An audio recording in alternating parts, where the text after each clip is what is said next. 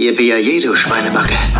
Königs Kino Dieser Mann Podcast. gehört zu den Besten. Mit dem Gewehr, mit dem Messer oder mit den bloßen Händen. Du laberst mich an? Hasta la vista, baby. Er ist mein Freund. Der harteste Filmtalk aus Berlin. Du hast gar keine Freunde. Wir sind im Auftrag des Herrn unterwegs. Folge 57 von Pönis Kino Podcast. Es meldet sich aus Berlin der Moderator Markus Dresen und Hans-Ulrich Pöni-Pönack.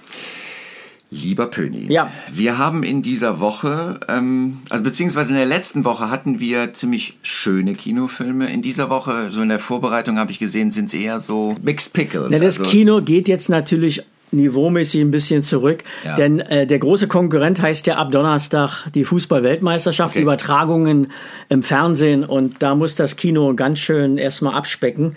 Glaubt das Kino, also ich bin da anderer Meinung, aber die glauben jetzt was zurückgehen zu müssen, damit es nicht allzu schlimm wird. Okay, trotzdem haben wir vier besprechungswürdige Filme in dieser Woche. Ähm, das ist erst der Anfang, ist äh, ja nicht nur der Anfang des Podcasts, sondern auch der erste Film.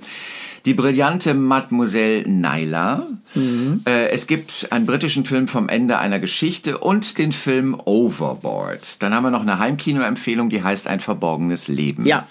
Jetzt fangen wir doch mal an mit Das ist erst der Anfang, ein Film. Was ist es für ein Film?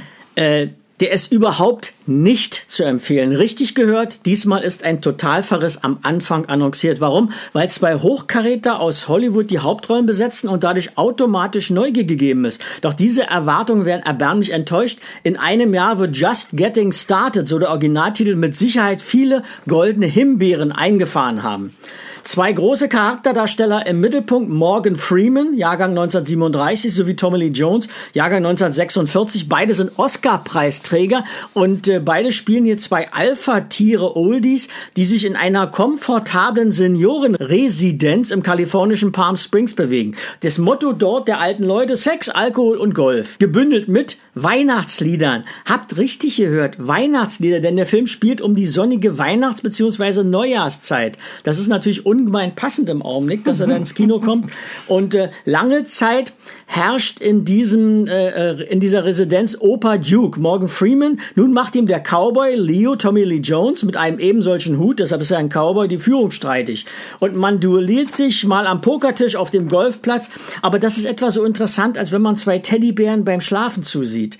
Denn so ein wie, warum, wieso, weshalb, das ergibt zusammen nichts. Ein totales Nichts. Nichts stimmt hier, nichts passiert hier, nichts ist interessant, gar komisch oder spannend. Dieser Film von Ron Shelton ist unfassbar affenartiger Blödsinn, der dann auch noch zu einer Art beklopptem Krimi mutiert.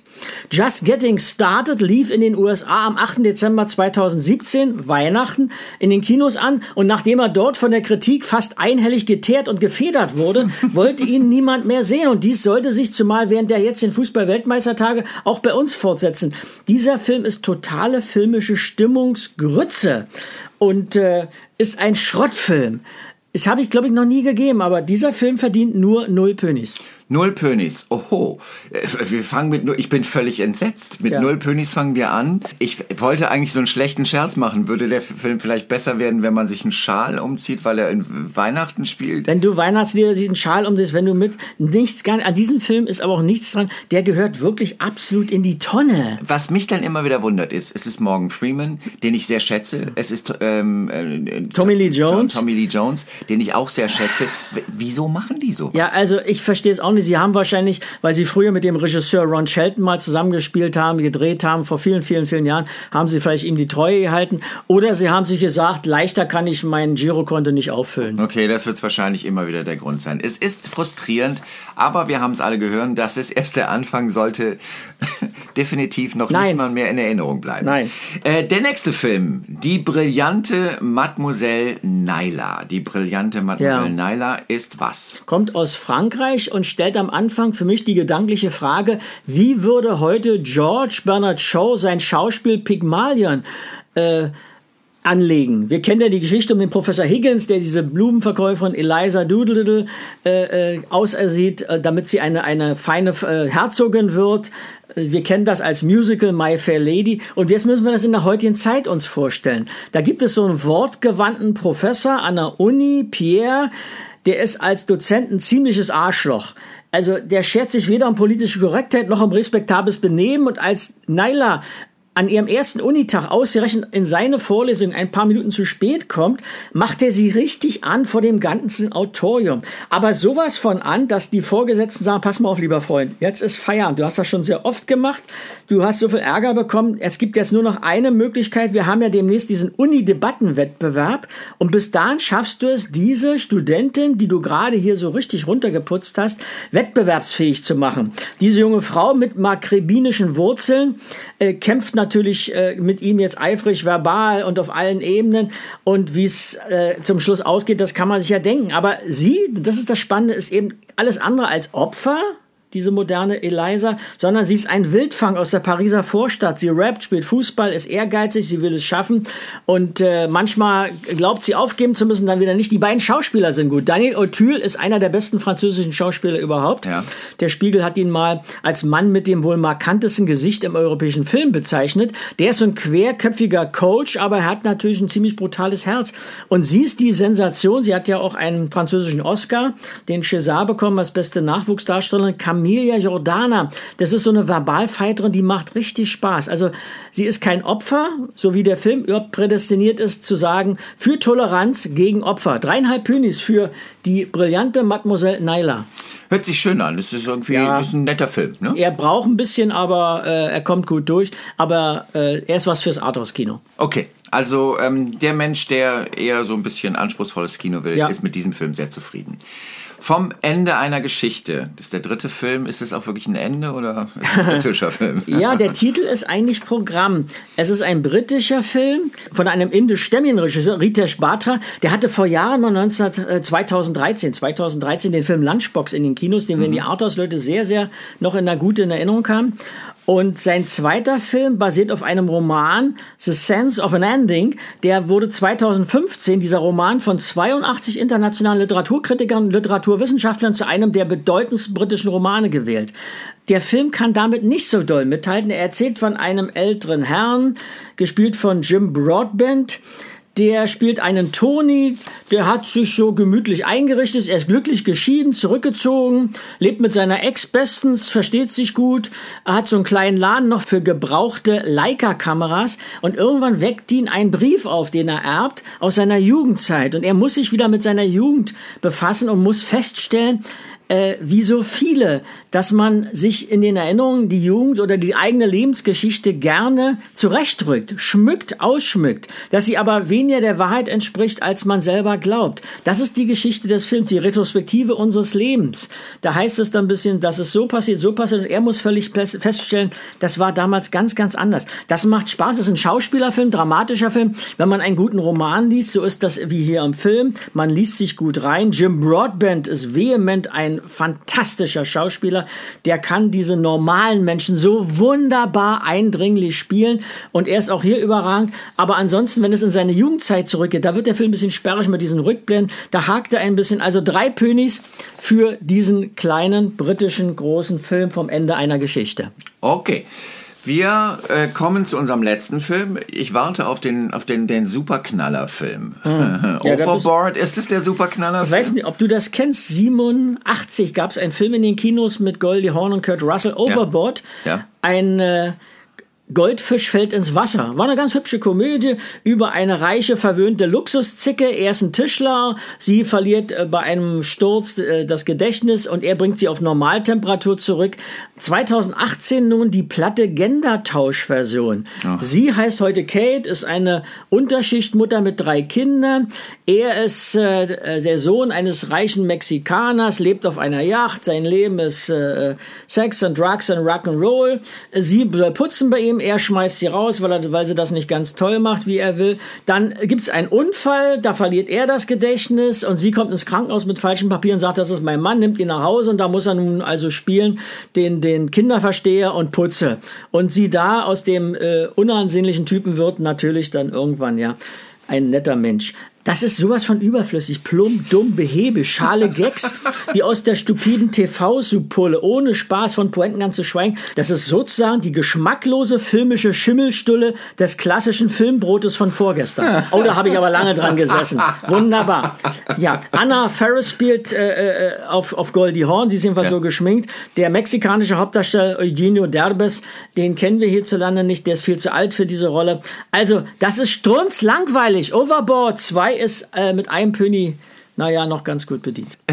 Wo, wo sind die guten Filme? Sie sind nicht wirklich. Naja, dreieinhalb Na und drei sind ja noch keine schlechten Filme. Ja, ja, ich bitte gut. dich. Okay, okay, okay. Also, wir wollen mal nicht immer gleich. Äh ja, wir gehen jetzt mal ins Heimkino. Ja. und zwar haben wir da ein verborgenes Leben. Aus Irland, Jim Sheridan, der hat mal tolle Filme gedreht, wie Mein linker Fuß im Namen des Vaters, hat den Goldenen Bär 1994 bei der Berlinale gewonnen im Namen des Vaters. Und er hat hier einen Roman verfilmt, der ein irisches Thema behandelt, die Empörung über unzumutbare religiöse wie politische und unmenschliche Zustände. Da gibt es eine Frau, die seit 50 Jahren in einer regionalen Nervenklinik und da wird ein neuer Psychiater, ein junger Psychiater von der Chefetage der örtlichen katholischen Kirche beauftragt zu prüfen. Äh, das Haus wird abgerissen. Muss diese Frau weiter in Gewahrsam sein? Was ist eigentlich damals passiert? Und wie kommt das, dass wir diese Frau völlig vergessen, übersehen haben? Und dann entsteht eine Schicksalsgeschichte, die es in sich hat. Es hat mit der traditionellen irischen katholischen Kirche zu tun, mit ihren bösen, bösen, bösen Machenschaften. Es hat aber auch damit zu tun, wie eine Frau immer zur falschen Zeit am falschen Platz ist und natürlich arg leiden muss. Ein Schauspielerfilm. Man taucht hier ein wie in einen Roman. Der Film liest sich großartig. Vanessa Redgrave, die große Vanessa Redgrave, spielt die alte Rose McNally und äh, die zweifache für Oscar nominierte Roni Mara, die spielt die Junge. Das ist eine exquisite, wütend dramatische Literaturverfilmung. Wie gesagt, es ist sowas wie ein gutes Buch lesen im Kino, dreieinhalb Pönis, Heimkino, ein verborgenes Leben, deutsche Erstaufführung. Alles klar. Wir haben eine Woche, die gemixt ist. Mhm. Ähm, Freust du dich auf die Weltmeisterschaft? Ja, doch, naja, natürlich. Aber erst, ich kenne mich, erst in dem Moment, wenn der Ball rollt. Diese ganze Vorsache, ich bin überhaupt noch nicht in der Stimmung. Aber ich warte auf Sonntag 17 Uhr, wenn der erste Ball rollt mit, den, mit ja. der deutschen Mannschaft. Dann weiß ich, dann kippe ich um. Dann interessiert mich die Politik, die Gesellschaft, die ganzen Randerscheinungen, über die in diesen Tagen berichtet wird. Dann interessiert mich das nicht mehr. Dann sehe ich den Ball, dann sehe ich die Spieler und dann will ich das Spiel haben. Ich weiß, aber im Augenblick ist es noch nicht so weit. Äh, äh, das Futter muss erst noch, das Fleisch muss erst noch kommen. Und du hast mir erzählt, äh, es war auch jetzt relativ stressig, weil jetzt natürlich alle Verleiher noch vor der WM. Also was ist das? Warum glauben die Menschen, dass mit der WM irgendwie nichts mehr passiert? Ja, weil in den jahrzehntelangen äh, äh, Erfahrungen ist klar, Kino spielt jetzt eine untergeordnete Rolle und das Kino beugt sich dem auch. Das finde ich nicht ganz richtig. Also man hätte eine Chance, aber äh, gut, man hat ja in den Vorwochen äh, einige Filme gehabt, die jetzt noch weiterlaufen und die interessant sind. Und äh, wenn ich nur dran denke, vorige Woche unsere Dinos, ja. ne? äh, das ist ein Film, der natürlich jetzt platzt, äh, passt, nicht platzt, passt als Gegenpol zur WM. Jetzt kann ich mir ruhig einen Dinosaurierfilm anlegen, wenn mir die Dinosaurier am Fernsehen beim Fußball nichts sagen. Insofern, wir wünschen eine schöne Kinowoche. Ja. Wir wünschen auch eine schöne WM-Woche. Ähm, in, in, der nächsten Woche kommt übrigens etwas, äh, worauf ich mich sehr freue. Ocean's 8. Ah, ja, das ja, heißt, das diese Geschichte äh, damals mit, mit Clooney und Co. jetzt in der Frauenversion. Ja. Ocean's 8. Mal sehen, das wird nächste Woche möglicherweise ein Highlight Highlight werden. Ich habe ich hab, äh, gelesen, dass Anne Hathaway ähm, großartig sein soll in dem Film. Ich habe es einfach nur gelesen. Schauen wir mal. Du wirst es dir anschauen und du wirst wissen, ob es so gewesen ist. Wir weisen noch auf die Seite pönack.de. Das ist eine Seite mit einer Menge Kritik. Ja, da drauf. sind inzwischen über 4250 Kritiken drauf. Dann gibt es ab jeden Donnerstag 9 Uhr Pöni TV mit dem aktuellen Film der Woche. Äh, was haben wir noch? Wir haben noch äh, Pönis Kino Podcast auf Twitter für die ganzen Menschen, die es äh, in der Kurzform haben wollen. Ja, und wer meinen äh, wöchentlichen privaten Newsletter, Newsletter, Newsletter, wunderbar, Newsletter haben möchte, der kann ihn abonnieren über meine Website kostenlos und werbefrei natürlich. Und da sind ab und zu, glaube ich, ganz spannende Geschichten, auch aus meinem Leben. Und insofern wünschen wir eine schöne Woche und verweisen auf die nächste Woche. Viel Spaß, tschüss. Macht's gut. Königs Kino Podcast. Dieser Mann gehört zu den Besten. Mit dem Gewehr, mit dem Messer oder mit dem bloßen Händen. Hasta la vista, baby. Der harteste Filmtalk aus Berlin. Jeden Mittwoch eine neue Folge. Du hast gar keine Freunde. Wir sind im Auftrag des Herrn unterwegs.